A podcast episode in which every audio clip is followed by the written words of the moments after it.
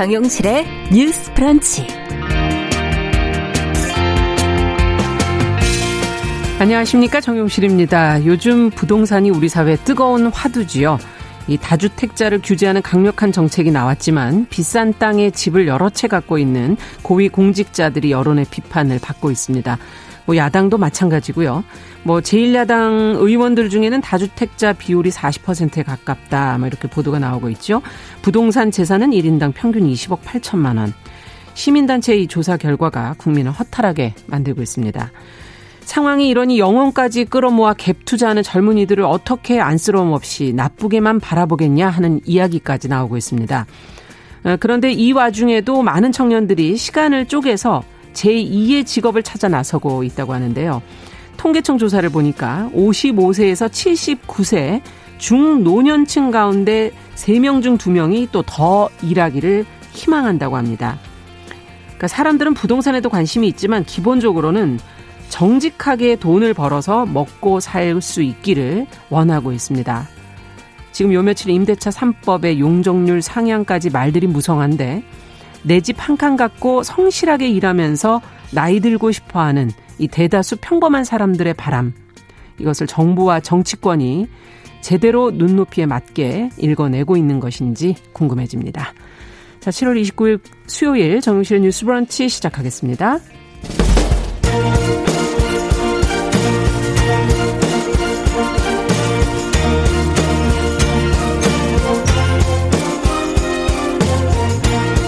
여성의 감수성으로 세상을 봅니다. KBS 일라디오 정용실의 뉴스 브런치 여러분의 의견을 기다립니다. 문자는 샵 9730으로 보내주세요. 짧은 문자 50원, 긴 문자 100원이 부과됩니다. KBS 모바일 콩, 유튜브를 통해서도 무료로 참여하실 수 있습니다. 네, 정영실의 뉴스 브런치는 항상 여러분들과 함께 프로그램 만들어가고 있습니다. 오영찬님께서 지금 전라도 광주에 장대비 내리는데 운전하실 때 차폭등을 꼭 켜시고 안전운전 하자는 의견을 보내주셨습니다. 모두 피피 없도록 좀 조심하셔야 될 것 같네요. 자, 오늘도 뉴스픽으로 저희는 시작합니다. 더 공감 여성정치연구소의 송문희 박사님 안녕하세요. 네, 안녕하세요. 전혜연 사평론가 안녕하십니까? 네, 안녕하세요. 자, 오늘 첫 번째 뉴스는 한미 간의 미사일 지침이 지금 개정이 되면서 보도가 계속 나오고 있고 관심들이 쏟아지고 있는데 핵심 내용을 좀 정리해 보면서 우리는 어떤 관점을 가져야 될지 생각해 보죠. 예, 오늘 첫 번째 주제는 제가 관심 있어 하는 무기에 관한 겁니다. 음. 그래서 미사일에 대한 것이 건데요. 지금 그 한국과 미국 간에 네. 미사일 네. 지침이 있습니다. 거기에 따라서 우주 발사체에다가 고체 연료를 사용하지 못하고 있어요. 그래서 음. 기존에는 액체 연료만 이용할 수 있었다. 네. 그런데 이번에 4차 미사일 지침 개정을 통해서 어제부터 음. 우주 발사체에 대해서 고체 연료 사용 제한이 해제되었다는 겁니다. 겁니다. 네. 이게 왜 중요하냐. 그러니까 고체 연료와 액체 연료 우리가 얘기할 때 음. 북한 얘기할 때 미사일에 실험을 했는데 이게 고체 연료 실험한 게 아니냐 이런 얘기 한번 한 적이 있는데 그랬죠. 이게 왜 중요하냐면은 고체 연료는 구조가 간단하면서 발사체 내에 항상 저장이 돼 있어서 음. 별도로 이제 액체처럼 연료를 주입할 필요가 없습니다. 그렇기 때문에 굉장히 이제 신속하게 이동이 용이하게 바로 발사할 수가 있다는 아. 장점이 있고 네. 제작비도 액체 연료의 한 10분의 1밖에 안 돼요. 비용도 저렴하고. 예, 그리고 누출 위험도 없고. 그래서 많은 것들에서 만약에 이제 대형 위성 위성 어떤 물체를 쏠려 그러면은 로켓을 한 네 개 정도를 묶어갖고 써야 되는데 네. 이게 굉장히 어려운 기술이라 그래요. 근데 그걸 하려면은 액체보다 고체가 훨씬 편하다. 음. 그렇기 때문에 우리가 이제 고체 연료에 대해서 참 목이 말랐었다. 음. 그런데 이제 이 한미 간의 미사일 지침이라는 게 관심을 가져야 될 것이 79년도에 박정희 네. 대통령 때 아, 한국과 미국 간의 이 미사일에 대해서 압박을 받았어요. 음. 미사일 개발에 대해서. 그래서 180km 사거리 음. 딱 제한을 했습니다. 탄두 중량도 500kg으로 제한을 했었습니다. 네. 그랬다가 아, 김대중 정부에 와서 사거리 300kg로 늘렸다가 아. 이명박 정부 때 800kg로 늘렸어요. 예. 그러다가 문재인 정부 들어와서 두 번의 지침 개정이 있었는데 예.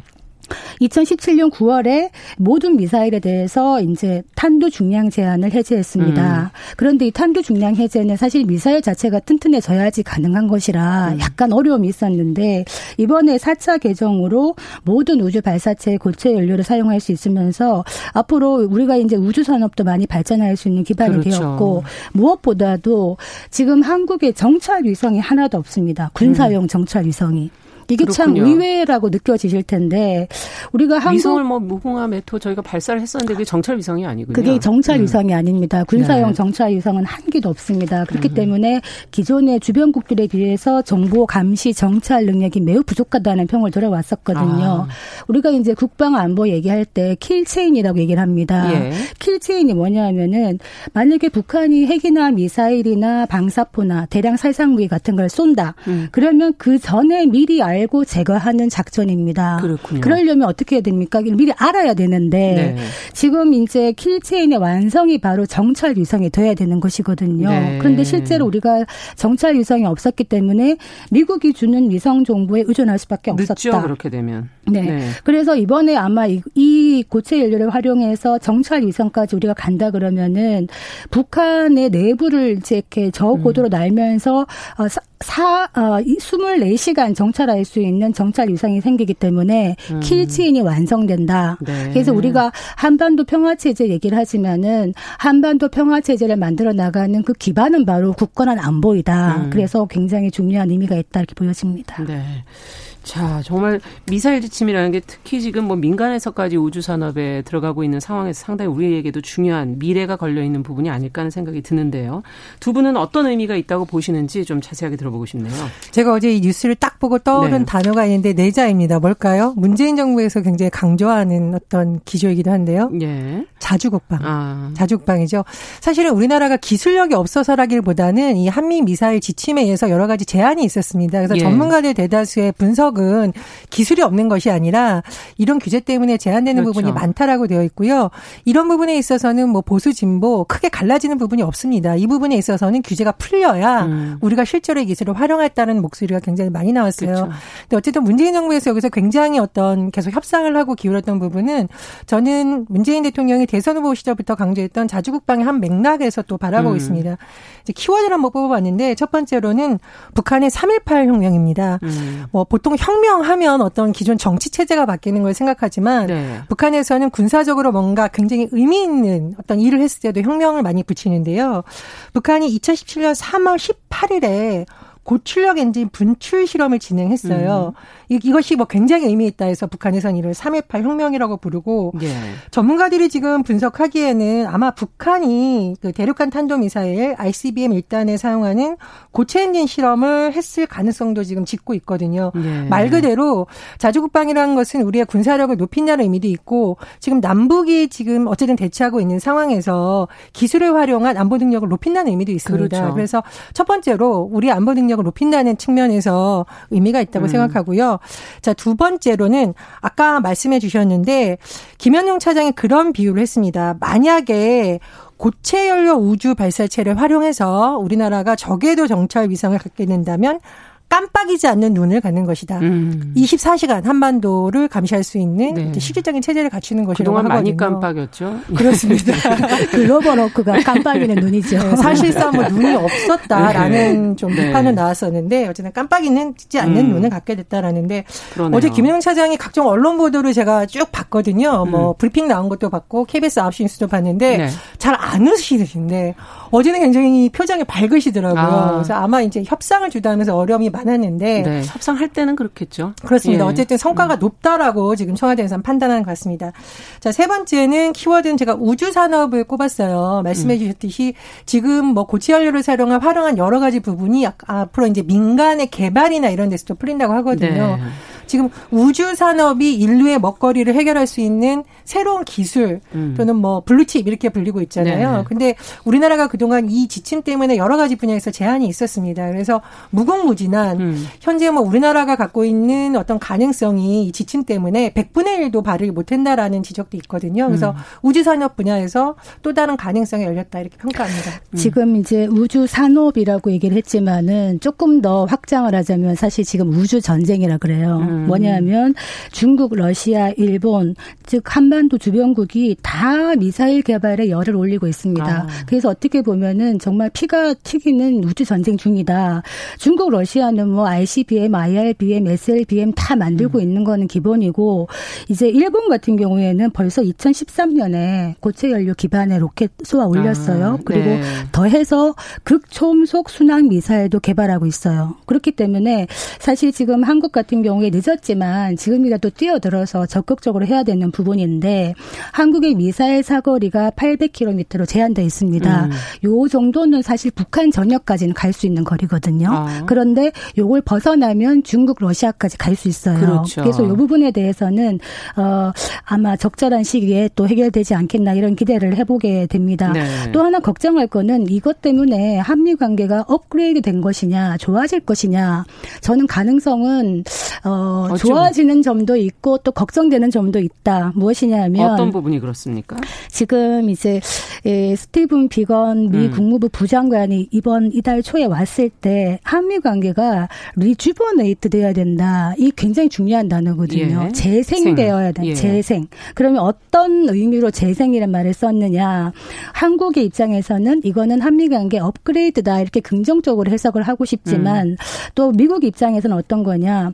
그만큼 아까 자주 국방 얘기를 했는데 한국이 원하는 것 이만큼 들어주고 한국이 자주 국방을 할 만큼의 능력이 있으니 음. 방위비도 더 내야 된다라는 것이 아. 따라 붙을 수가 있어서 예. 방위비 분담에 대한 청구서가 다시 또 업그레이드 될 수가 있기 때문에 이 부분의 협상력은 봐야 되겠다. 그런데 음. 그 부분에 대해서 김 차장이 아, 반대급부는 아무것도 없었다. 나는 음. 협상할 때 반대급부를 주지 않는다라고 얘기를 했는데 저는 제가 협상학을 강의하는 사람으로서 음.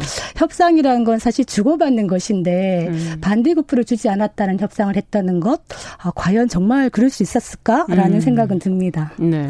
저는 김현종 차장이 어제 9시 뉴스 어제 네. KBS 9시 뉴스에서도 같은 발언을 했어요. 질문자가 협상이라는 게 give and take인데 그렇죠. 그런 것이 있지 않았을까라고 했는데 어, 반대급부 없다라고 또 대답을 했기 때문에 일단 정부에서 아마 이 한미 미사일 지침하고 이 동맹과 관련된 여러 가지 이슈를 좀 분리시키겠다 이런 음. 의도인 것 같습니다. 좀 봐야 된다고 생각을 하고요. 기존과 조금 다른 흐름을 짚자면 이번에 서지영 라인이 어쨌든 완성이 됐잖아요. 네. 예. 어, 이인영 통일부 장관이 임명이 제가 됐고 음. 박주영 어, 국정원 이제 후보자가 사실상 야당의 반대도 불구하고 어쨌든 인사청문회가 끝났죠. 예, 인사청문회가 예. 끝났기 때문에 서지영 라인이 어쨌든 완성이 음. 됐습니다. 그래서 기존 기존과 조금 다른 어떤 어, 뭐, 남북 간의 흐름이라던가 혹은 미국 간에 있어서도 좀 다른 흐름이 있지 않을까 음. 그런 전망도 해봅니다. 근데 그 지금 조금 걱정이 되는 것이 이 서지영 라인, 저는 뭐 외교 안보 라인 한번 제대로 만들어서 북한하고 한번 원 없이 일을 해보라라고 음. 한번 말씀드린 적이 있습니다. 그런데 이 부분에서 조심해야 될 것은 북한이 어젠가 그저께인가 김정은 위원장이 노병 대회에 가서 어떤 말을 했냐면 우리는 핵 억제력 을 기반으로 해서 이제 누구도 넘볼 수 없다. 있다. 이런 음. 식으로 얘기를 했는데 이것이 무엇을 얘기하느냐. 전쟁은 넘볼 수 있는 상대만 하는 것인데 우리는 핵을 갖고 있기 때문에 누구도 넘볼 수 없다라는 걸 다시 네. 한번 공언한 것이라 지금 우리가 비핵화 논의를 합니다만 북한의 전략은 비핵화가 아니라 핵을 가진 사실상의 핵을 음. 가진 국가로 인정을 받고 미국과 핵군축 논의로 나아가겠다라는 의지를 얘기하는 것이기 그렇죠. 때문에 음. 핵을 가진 북한과 어떻게 우리가 대응을 할 것인가에 대해서 음. 이 서지영 라인은 대답을 할 수밖에 없는 상황이 오겠다 이런 음. 생각이 듭니다. 이인영 통일부 장관 후보자가 강조한 단어가 담대한 변화, 대담한 음. 변화라고 하더라고요. 그래서 기존의 통일부나 안보 라인들과 어떤 다른 액션을 취할지는 좀 지켜봐야 된다고 생각을 하고요. 네. 지금 핵 억제력에 대해서는 또 다른 해석도 나오고 있습니다. 예를 들면 어, 이 핵 문제를 우리가 계속 갖고 갈 거야가 아니라 자 우리 체제를 좀 인정해줘.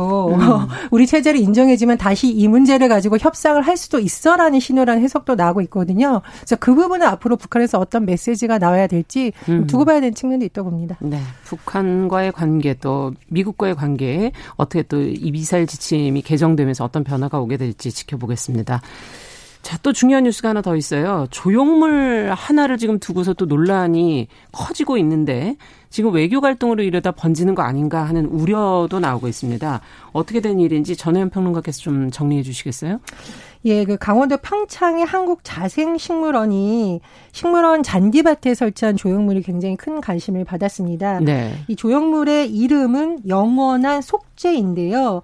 아마 사진을 보시면 조금 더 이해가 쉬우실 텐데 요즘 인터넷으로 차림. 많이들 예, 보시더라고요. 많이 보실 수 있습니다. 예. 이 한복 차림의 소녀가 이렇게 있는데요. 그 앞에 양복 차림의 남성이 무릎을 꿇고 엎드려서 약간 사죄를 음. 하는 모습을 하고 있어요. 네. 그런데 이 내용을 놓고 여러 가지 사람들이 아, 저 소녀는 아마 뭐 위안부라던가 어떤 한일 관계에서의 피해자를 상징하는 것이고 네. 특히 저 남성은 혹시 아베 총리가 아니냐라는 해석이 나왔습니다. 그런데 음. 이제 이것이 일본 언론에까지 보도가 되면서 일본 정부가 약간의 불쾌감을 드러내는 그런 입장을 밝혔습니다. 네. 일본 정부에서는 이 보도에 대해서 만일 보도가 사실이라면 한일 관계에 결정적 영향을 미치게 된다라고 논평을 했고요. 음. 또 일본 정부 대변인격인 스가 요시히데 간방 장관이 예. 어, 사실 여부는 확인하지 않았지만 그런 것은 국제의례사 허용되지 않는다고 생각한다라고 말했습니다. 음. 당초에 원래 이제 이것을 대중에게 공개하는 제막식을 하려고 했었는데 논란이 커지다 보니까 제막식은 안 하는 걸로 지금 아, 예. 좀 만들어진 지가 얼마 안 되는 거군요. 네, 그렇습니다. 그런데 이 한국 자생식물 원장인 이제 김창렬 원장이 이게 사비를 들어 조형물을 제작한 거라고 해요. 그러면 그 자생 식물원도 민간인 겁니까? 아, 아마도 그런 것은 민간 식물원입니다. 예. 그러니까 이분이 이제 말씀하시는 건 두 가지인데 일본 총리든 정치인이든 책임 있는 사람이 사죄하는 모습을 꼭 보고 싶은 마음이지만 꼭 누구라고 특정한 건 아니다. 음. 이런 취지의 발언을 하고 있고요. 그리고 아니 민간 식물원 앞마당에 내 돈으로 이것을 표현한 것을 간섭하는 것에 대해서 음. 좀 개의치 않는다 이렇게 말을 하고 있는데 이 부분에 대해서는 네티즌들 사이에서도 네. 설랑설레하고 있습니다. 설랑설레하는 네. 상황입니다. 정말 이걸 어떻게 봐야 될까요? 지금 일본에서 말씀해주신 것처럼 관방장관의 논평까지도 나온 상태고 우리 정부에서도 입장을 지금 내고 있는데 민 사실은 민간의 사유지에 그냥 설치한 조형물 정부가 이것까지도 국제의 어떤 예의와 뭐 이런 것을 좀 따져야 되는 거냐 말아야 되는 거냐 그 지금 네티즌들이 관심을 가지는 그 대목에 대해서 두 분도 입장을 좀 얘기해 주시죠. 사실 뭐 민간 사유지에 내 땅에 내 돈 들여서 어떤 물건을 만들었어요 조형물을 음. 거기에 대해서 정부가 어떤 조치를 할 수 있느냐는 사실 따져봐야 됩니다. 아. 그래서 정부도 아마 조금 어, 민감하게 반응을 할 수밖에 없을 텐데 예. 외교부는 공식적인 입장은 외국 지도자에 대한 예우를 고려해야 된다. 우리가 국제 예양이라고 할 때 어떤 뭐 법적으로 꼭 묵지는 않더라도 호의와 예의 예의로 상대국 원수에 그렇죠. 대해서 예의를 갖춰야 된다 이런 얘기를 공식적으로 할 수밖에 없는 것이죠. 예. 그런데 문제는 이제 이 도용물이 아베인가 아닌가 제가 몇 번을 봤는데 그게 뭐 알 수가 있나요? 알 수가 없더라고요. 예. 아베인 듯도 하고 아닌 듯도 한데 문제는 이제 이 원장은 어 그냥 아베가 사죄했으면 좋겠다. 그리고 다른 정치인이라도 좋겠다. 음. 그 아, 소녀의 아버지일 수도 있다. 이런 얘기까지 했는데 음. 사실은 이거를 뭐 어떻게 해석하느냐에 놓고 상케이 신문이 한국의 한국이 저것을 보고 찬반이 나뉘고 있다 이런 식으로 중립적인 음. 보도를 했어요. 네. 그런데 상계 신문은 좀 보수적인 예 그런데 둘 다 이렇게 분석을 했더라고요. 근데 문제는 안 그래도 지금 한일 간의 관계가 음. 매우 음. 안 좋습니다. 갈등이 증폭되고 있는 시점에서 이런 거는 사실 뭐 이것 때문에 더 증폭될 거라고 하나의 원인이라고 음. 볼 수는 없습니다만 분명히 이게 강행이 된다면은 좋지는 않을 것이다. 지금 다음 달 4일에 벌써 네. 그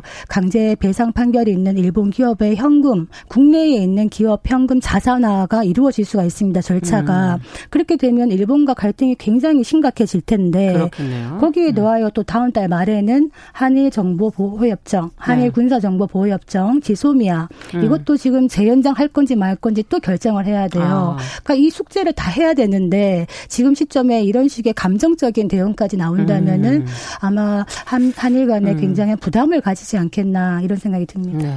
근데 민간인이 네. 본인이 만든 앞에 조형물을 세운 게 그게 크게 외교적으로 문제가 될 사안입니까? 저는 음. 결과적으로는 그렇게 비춰질 수 있는데 이분 입장에서 굉장히 억울할 것 같아요. 그래서 음. 이분이 어떤 말을 했냐면은 아니 이거는 사죄하는 입장에 있는 모든 남성을 상징하는 것이고 음. 이 손에 아버지일 가능성도 있다. 그렇겠죠. 아버지가 음. 이 어떤 뭐내 뭐 딸이 수도 있겠죠. 가해자일 수도 있고 예. 다양한 해석이 음. 가능한데 이걸 오히려 외교 문제로 끌고 가는 게 상당히 일본 정부가 의도가 있는 게 아닐까. 음. 왜냐하면 이제 아베 총리가 지금 뭐 코로나19 상황에서 지지율이 상당히 흔들린다는 보도가 계속 나오고 아. 있는데 그때마다 꺼내든 게 한일 문제예요. 네. 사실은 비판이 일 것을 알면서도 뭐 신사참배를 한다던가 한국에 대해서 굉장히 강력한 발언을 하는 시기를 보면 묘하게 정치적인 거하고 또 맞물려 있습니다. 일본 음. 국내 정치랑. 그래서 저는 이건 오히려 일본 정부가 문제를 키워서 오히려 이것이 명소가 되는 것이 아닐까 음. 이런 생각이 들고요. 제 생각에는 만약 우리 정부가 나서서 여기에 대해서 어떤 조치를 취한다면 이게 오히려 갈등을 폭발시킬 가능성이 있다고 봅니다. 음. 그래서 이것은 보는 사람의 판단에 맡기는 것이 음. 오히려 자연스럽게 여론이 흘러가게 두는 것이 더 현명한 판단이라고 봅니다. 네. 일본 뭐 내부의 단합을 위해서 좀 밖을 이렇게 주적으로 삼다 보면은 외교 문제가 좀 틀어질 수가 있어서 서로 조금 조심해야 되는 부분이 아닐까 하는 생각도 드네요. 자, 끝으로 믿고 싶지 않은 또 성범죄가 이렇게 연이어 보도가 되고 있어서 좀 묶어서 저희가 좀 살펴봤으면 좋겠습니다. 경찰이 저지른 성범죄인데 다른 내용이죠, 두 가지가.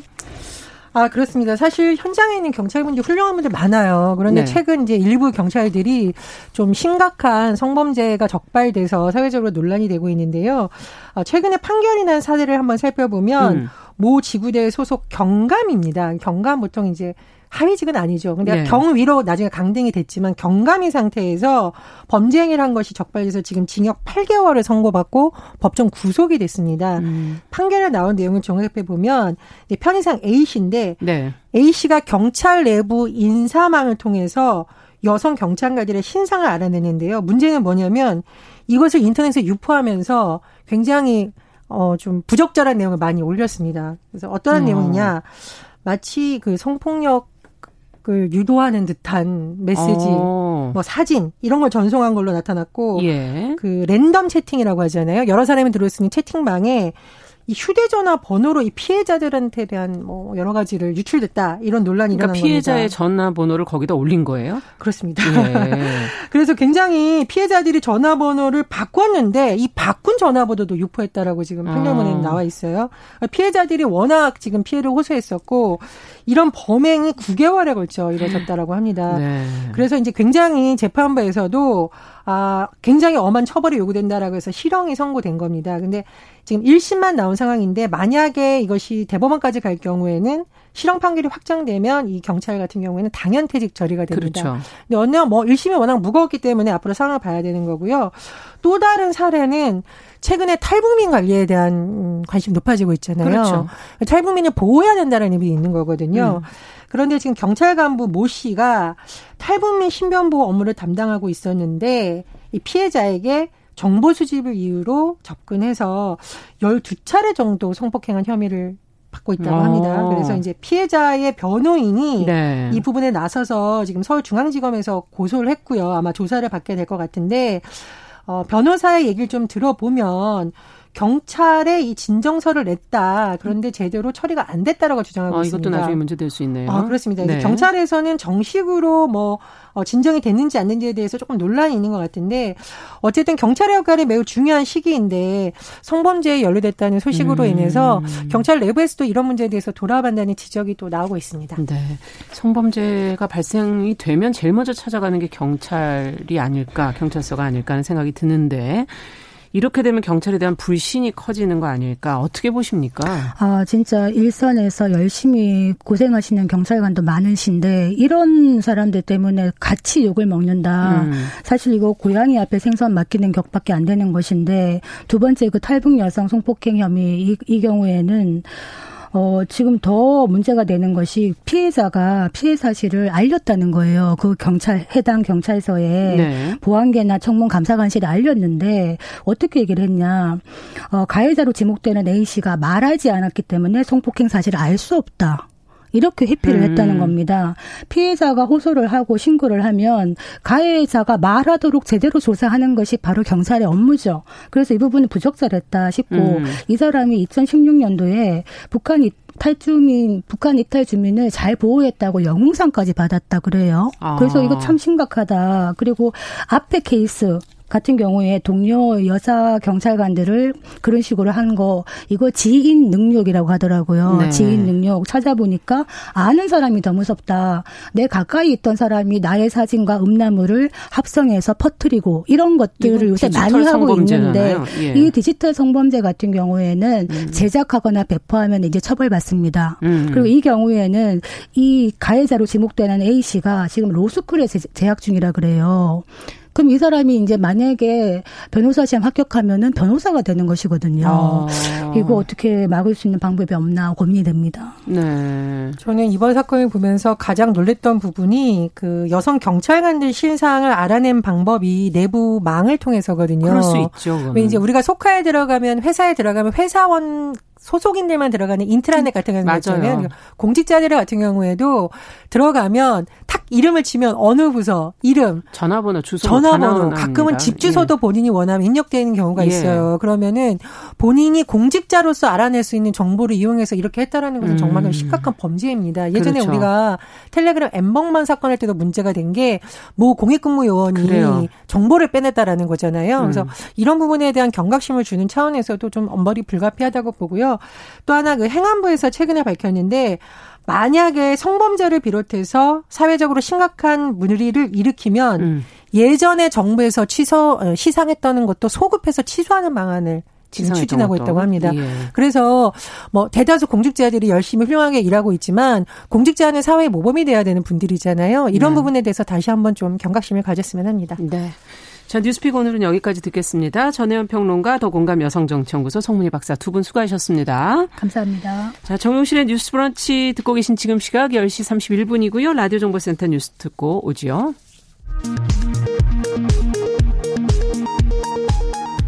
국내 코로나19 신규 확진자가 어제 48명 확인됐습니다. 지역 발생 14명, 해외 유입 34명인데 부산항에 이어 인천항에서도 확진 판정을 받은 외국인 선원이 처음 발생했습니다.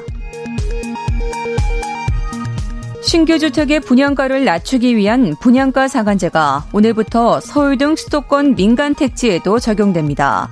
정부는 일반 분양가가 5에서 10% 정도 낮아질 것으로 보고 있습니다.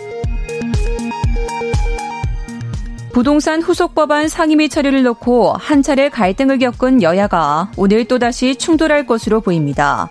국회 법사위는 오늘 오전 전체 회의를 열어 이른바 임대차 3법인 주택 임대차 보호법 개정안을 논의합니다.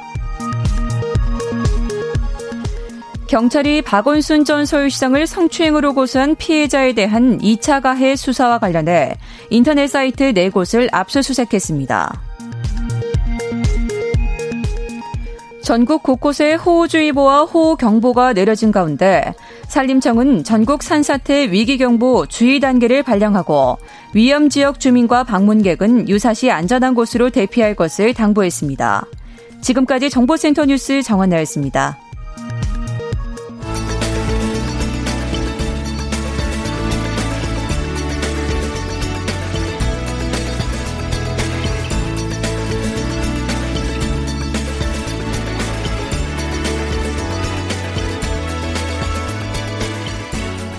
세상을 보는 따뜻한 시선. KBS 일라디오 정용실의 뉴스 브런치. 매일 아침 10시 5분 여러분과 함께합니다. 네, 정용실의 뉴스 브런치 듣고 계신 지금 시각 10시 33분입니다. 수요일 기다리시죠? 국제뉴스 또 저희가 준비했습니다. 조윤주 외신캐스터 자리해 주셨어요. 어서 오세요. 네, 안녕하세요. 자, 첫 소식 아무래도 코로나에 관련된 소식인데 트럼프 네. 대통령의 최측근인 이 백악관 국가안보보좌관이 지금 확진 판정을 받아서 백악관 내부도 지금 이러면 어, 네. 어, 폐쇄해야 되는 거 아닙니까? 그렇습니다. 유럽까지도 지금 그 파장이 퍼지고 있다 그러던데. 일단 예. 백악관은 예. 폐쇄한다는 얘기는 없긴 합니다만 이제 말씀하신 것처럼 유럽까지 파장이 미치고 있는데요. 왜냐하면은 로버트 오브라이언 미 백악관 국가안보보좌관이 이번 달에 프랑스 혁명 기념일 맞이해서 유럽을 방문하면서 아. 프랑스, 영국, 독일, 이탈리아, 네덜란드 거기에 있는 정부 인사들을 대거, 다 만났어요. 네, 만났고 그리고 이제 사진이 공개가 됐는데요. 만나면서 마스크 착용하지 않았고 그리고 음. 당연히 사진 찍으면서 사회적 거리두기도 하지 않았습니다. 이야. 그래서 이제 유럽들도 굉장히 긴장을 하고 있다고 하는데요. 네. 특히 그 오브라이언 장관을 그 보좌관을 만났었던 사람들 중에 일부가 벨기에 브뤼셀에서 있었던 유럽연합 정상회의도 참석을 했다고요. 아, 여기저기 이동도 상당히 많이 예, 했네요. 그래서 더 걱정스러운 상황이라고 합니다. 이 오브라이언 보좌관이 확진 소식이 알려진 것이 27일이라고 하는데요. 예. 미국 CNN 방송이 외국 정부 관계자를 인용해서 어, 엘리제궁이 오브라이언 확진 소식 때문에 난리가 났다. 이렇게 아. 전했다고 합니다. 그 14일 날 프랑스 방문 당시 어 이제 에마누엘 대통령과 이제 보좌관 외교관 이제 만났다고 하는데요. 네. 근데 이제 마크롱 프랑스 대통령과 이 외교 보좌관들이 하루에 여러 차례 만나면서 대면 보고를 한다고 해요. 음. 그렇기 때문에 이제 프랑스 대통령도 안전할 수가 예, 없다 그런 지금. 거 아닌가라고 얘기하고 네. 있고 또 이 마크롱 대통령과 만났던 보좌관이 유럽연합 정상회의에 참석을 해서 브뤼셀로 이동을 했거든요. 아. 거기에서 뭐 독일, 또. 이탈리아, 스페인 각국 정상들도 다 참석했기 때문에 접촉자가 상당히 음. 많았던 것으로 보입니다. 네. 그래서 지금 뭐 유럽에서 아직 확진자가 나온지는 모르겠습니다만 어쨌든 여러 사람과 접촉을 했다라는 것은 확인되는 사실이고요. 네. 어, 이제 말씀드린 것처럼 음, 백악관에서 이제 사진 공개한 걸 봤더니 영국, 독일, 이탈리아, 네덜란드 정부 인사들과 다 만났었고 모두가 마스크 착용하지 않았고요.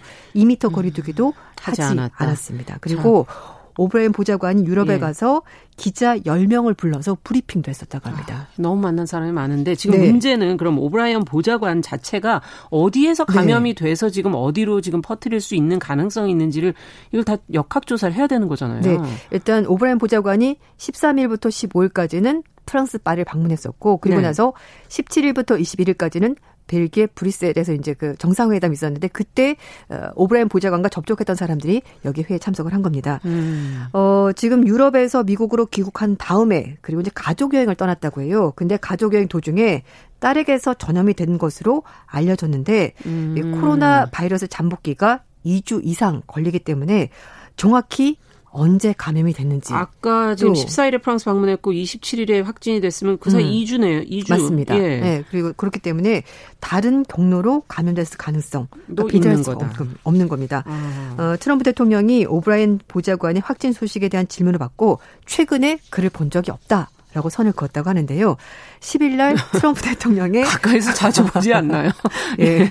플로리다 방문에 오브라이언 보좌관이 동행을 했다고 하는데 예. 그런데 오브라이언 보좌관이 23일까지 백악관에 출근을 했었다라는 보도도 있었습니다. 아. 그렇기 때문에 백악관에 있었던 것으로 보이기 때문에 지금 음, 어느 누구까지 접촉을 했는지는 사실 알 수가 없고 음. 백악관에서도 구체적으로 얘기를 하지 않고 있습니다. 네, 트럼프 음. 대통령 마스크를 잘 안 쓰셔서 네, 최근 며칠은 쓰기 음, 시작했죠. 그래요? 네, 급했는가 본데. 네, 알겠습니다. 자, 근데 지금 이런 와중에 보리스 음. 존슨 영국 총리가 유럽에서 지금 코로나19 2차 유행 조짐이 보인다는 지금 네. 경고를 했어요. 음. 원래 처음 이제 시작됐던 뭐 이탈리아, 스페인 이쪽에 네. 확진자가 특히 다시. 스페인 최근에서 네. 확진자 또다시 증가하고 있다면서요? 네, 그렇습니다. 어, 스페인이 한 달 전에 코로나19에 따른 전국 봉쇄 조치를 해제를 했고요. 그랬더니 최근 들어서 재확산 조짐이 보이고 있고 그래서 카탈루냐와 아라곤 지방을 중심으로 매일 1000명에 가까운 1000명. 신규 확진자가 계속 와. 발생하고 있습니다. 네. 그리고 이제 유럽 사람들 중에서 여름 휴가지로 스페인을 선택하는 사람이 많은데요. 특히 영국 사람들이 스페인을 음. 많이 간다고 합니다. 작년 같은 경우에 1,300만 명 정도가 스페인에 아, 휴가를 갔다고 그렇군요. 하니까 그것 때문에라도 더욱더 영국 정부가 걱정을 하고 있는데요. 그래서 영국 정부가 현지 시각으로 26일부터 스페인에서 입국하는 모든 사람들에게 2주 동안 의무 격리 조치를 취하겠다고 음. 밝혔고요. 뭐 독일, 프랑스도 카탈루냐 지방 등 스페인의 코로나19 상황이 심각한 지역에 대해서 여행 자제를 권고했습니다. 음. 노르웨이도 스페인에서 입국하는 사람들 대상으로 10일 동안 격리 조치를 의무화했는데요.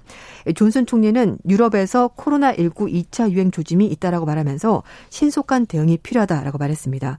그러면서 일부 유럽 국가에서 유감스럽게도 어, 팬데믹 2차 유행 신호가 보이기 음. 시작했고 여름철 여행객에 대해서 방역 강화가 반드시 필요하다 이렇게 아, 주장했습니다. 휴가라서 또 마음이 약간 좀 풀어져 네. 있을 수도 있고요. 그렇죠. 맞습니다. 네. 그리고 유럽 같은 경우에는요.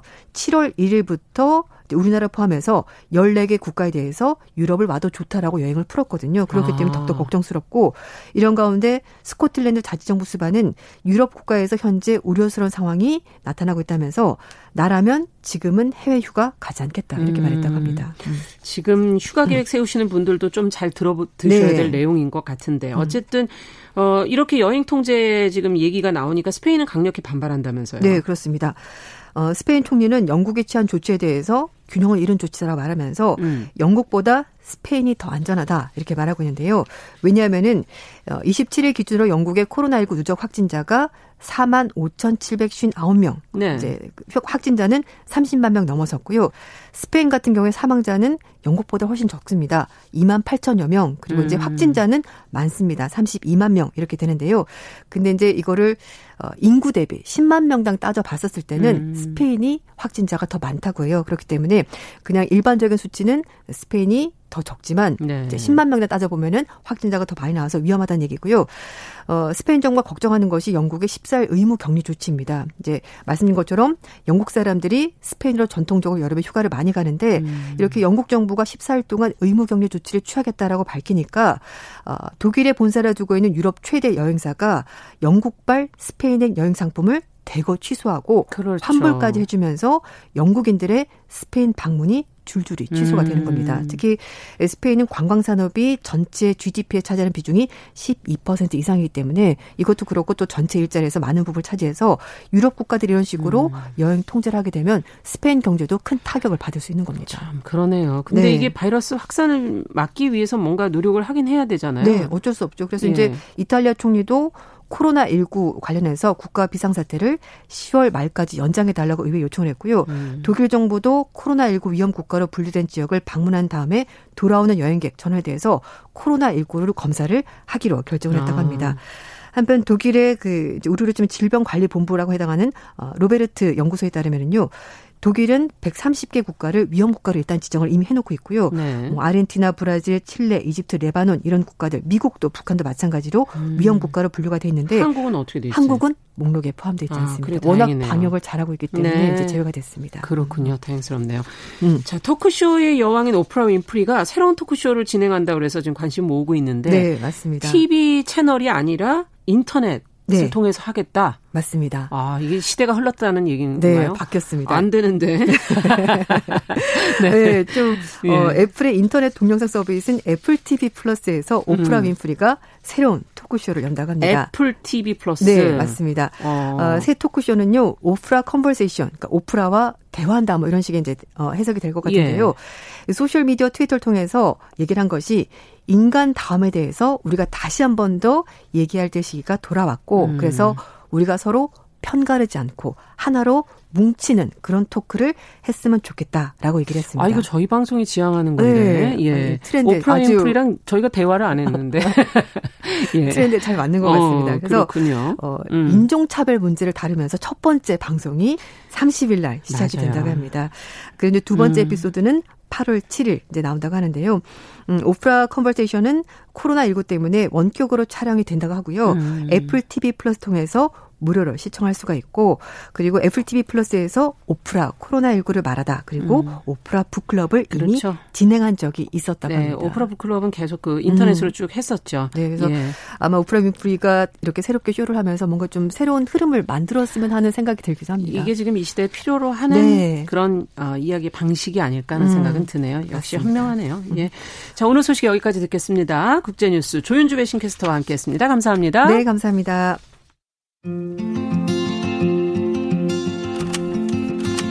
우리는 만났다. 월요일부터 금요일까지 오전 10시 5분엔 뭘 해요?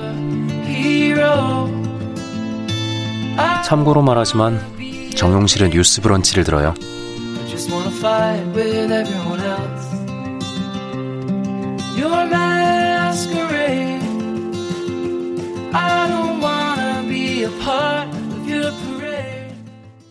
네, 이 시간에 이렇게 저희 방송 들어주시는 분들, 정용실의 뉴스 브런치 함께 해주시는 분들 감사드립니다. 지금 듣고 계신 시각 10시 44분 향해 가고 있고요.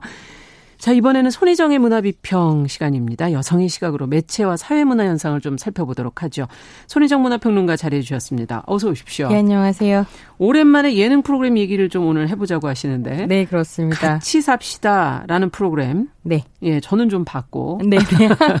간단히 소개를 좀 해주시죠. 네, KBS ETV에서 매주 음. 수요일 밤 10시 40분에 방영 중인 박원숙의 같이 삽시다라는 프로그램인데요. 네. 박원숙, 문숙, 김영란, 혜은이 이렇게 이제 네 명의 스타들이 맞아요. 남해에 있는 그림 같은 집에서 함께 살면서 작충우돌하는 모습을 보여주는 예능입니다. 네. 2000, 예전에도 했었는데. 네. 2017년 말에 KBS 1TV에서 방영되어서 화제를 불러 모았던 같이 삽시다의 후속편 이고요. 음. 친숙한 스타들의 동거를 통해서 노년 여성들의 현실과 노 고민에 대해 가감없이 이야기한다는 음. 컨셉을 가지고 있습니다. 네. 근데 사실 이 예능은 보, 통은 젊은 사람들을 많이 네. 주 시청층으로 생각하고 있기 때문에 사실은 조금 낯설어요. 네, 네, 그렇습니다. 노년의 여성의 연예인들을 좋아하면서 볼 사람들 혹시 조금 더 나이가 드신 분들은 아닐까 이런 생각을 하게 되잖아요. 네, 네. 네. 그래서 사실은 굉장히 새로운 형식이기도 한데요. 최근 한국 사회가 시니어 시프트라고 고령화 영향으로 정치, 경제, 사회, 문화 등의 중심이 고령층으로 이동하는 현상을 경험을 음. 하면서 뭐 꽃보다 할배처럼 맞아요, 맞아요. 노년의 연예인이 주인공인 프로그램이 인기를 끌기 시작했거든요. 아. 그런 흐름과 함께 중년에서 노년에 이르는 여성들이 등장을 해서 사랑을 받는 프로그램 들도 좀 있었어요. 그래서 음. 예컨대 뭐 꽃보다 누나라거나 아, 예. 니면 윤여정 씨가 식당을 운영했던 윤식당 같은 그쵸. 프로그램 그리고 독신의 아들의 삶을 들여다보는 어머니들이 또 인기를 끌었던 맞아요. 미운 우리 새끼 같은 게 있긴 하셨어요. 젊은 사람이 아니라 그 토크는 다 나이 드신 분들이 하시는 예. 거죠. 그 재미가 제일 재미있었던 건데요. 음. 근데 같이 삽시다 같은 경우에는 정말 노년의 여성들이 모여서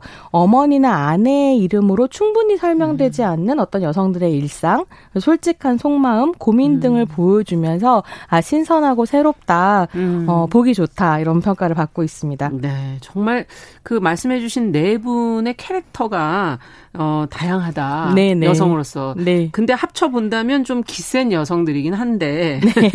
네. 어쨌든 한 시대를 풍미했던 음. 스타이기도 하고 네. 근데 여전히 아직까지도 보면은 참 건재하다 이런 생각도 음. 들기도 하고요. 네네. 근데 보니까 어, 외모, 성격, 싱글이 된 이유 이게 다 다르더라고요. 네, 다 다릅니다. 그래서 보면 약간 큰 언니 박원숙 씨, 음, 그렇죠. 네, 마이웨이 문숙 씨, 음. 솔직한 귀요미 막내 김영란 씨, 음. 그리고 이혼을 하고 한동안 자기만의 세계에 웅크리고 있다가 이제 막 기지개를 펴기 시작한 새 멤버 혜은이 씨, 아. 이렇게 네 명의 여성들이 자고 먹고 수다를 떠는 일상을 담아내는데요. 예. 그 일상의 각자의 개성이 숨길 수 없이 드러나고 음. 이 차이가 또 재미를 주, 줍니다.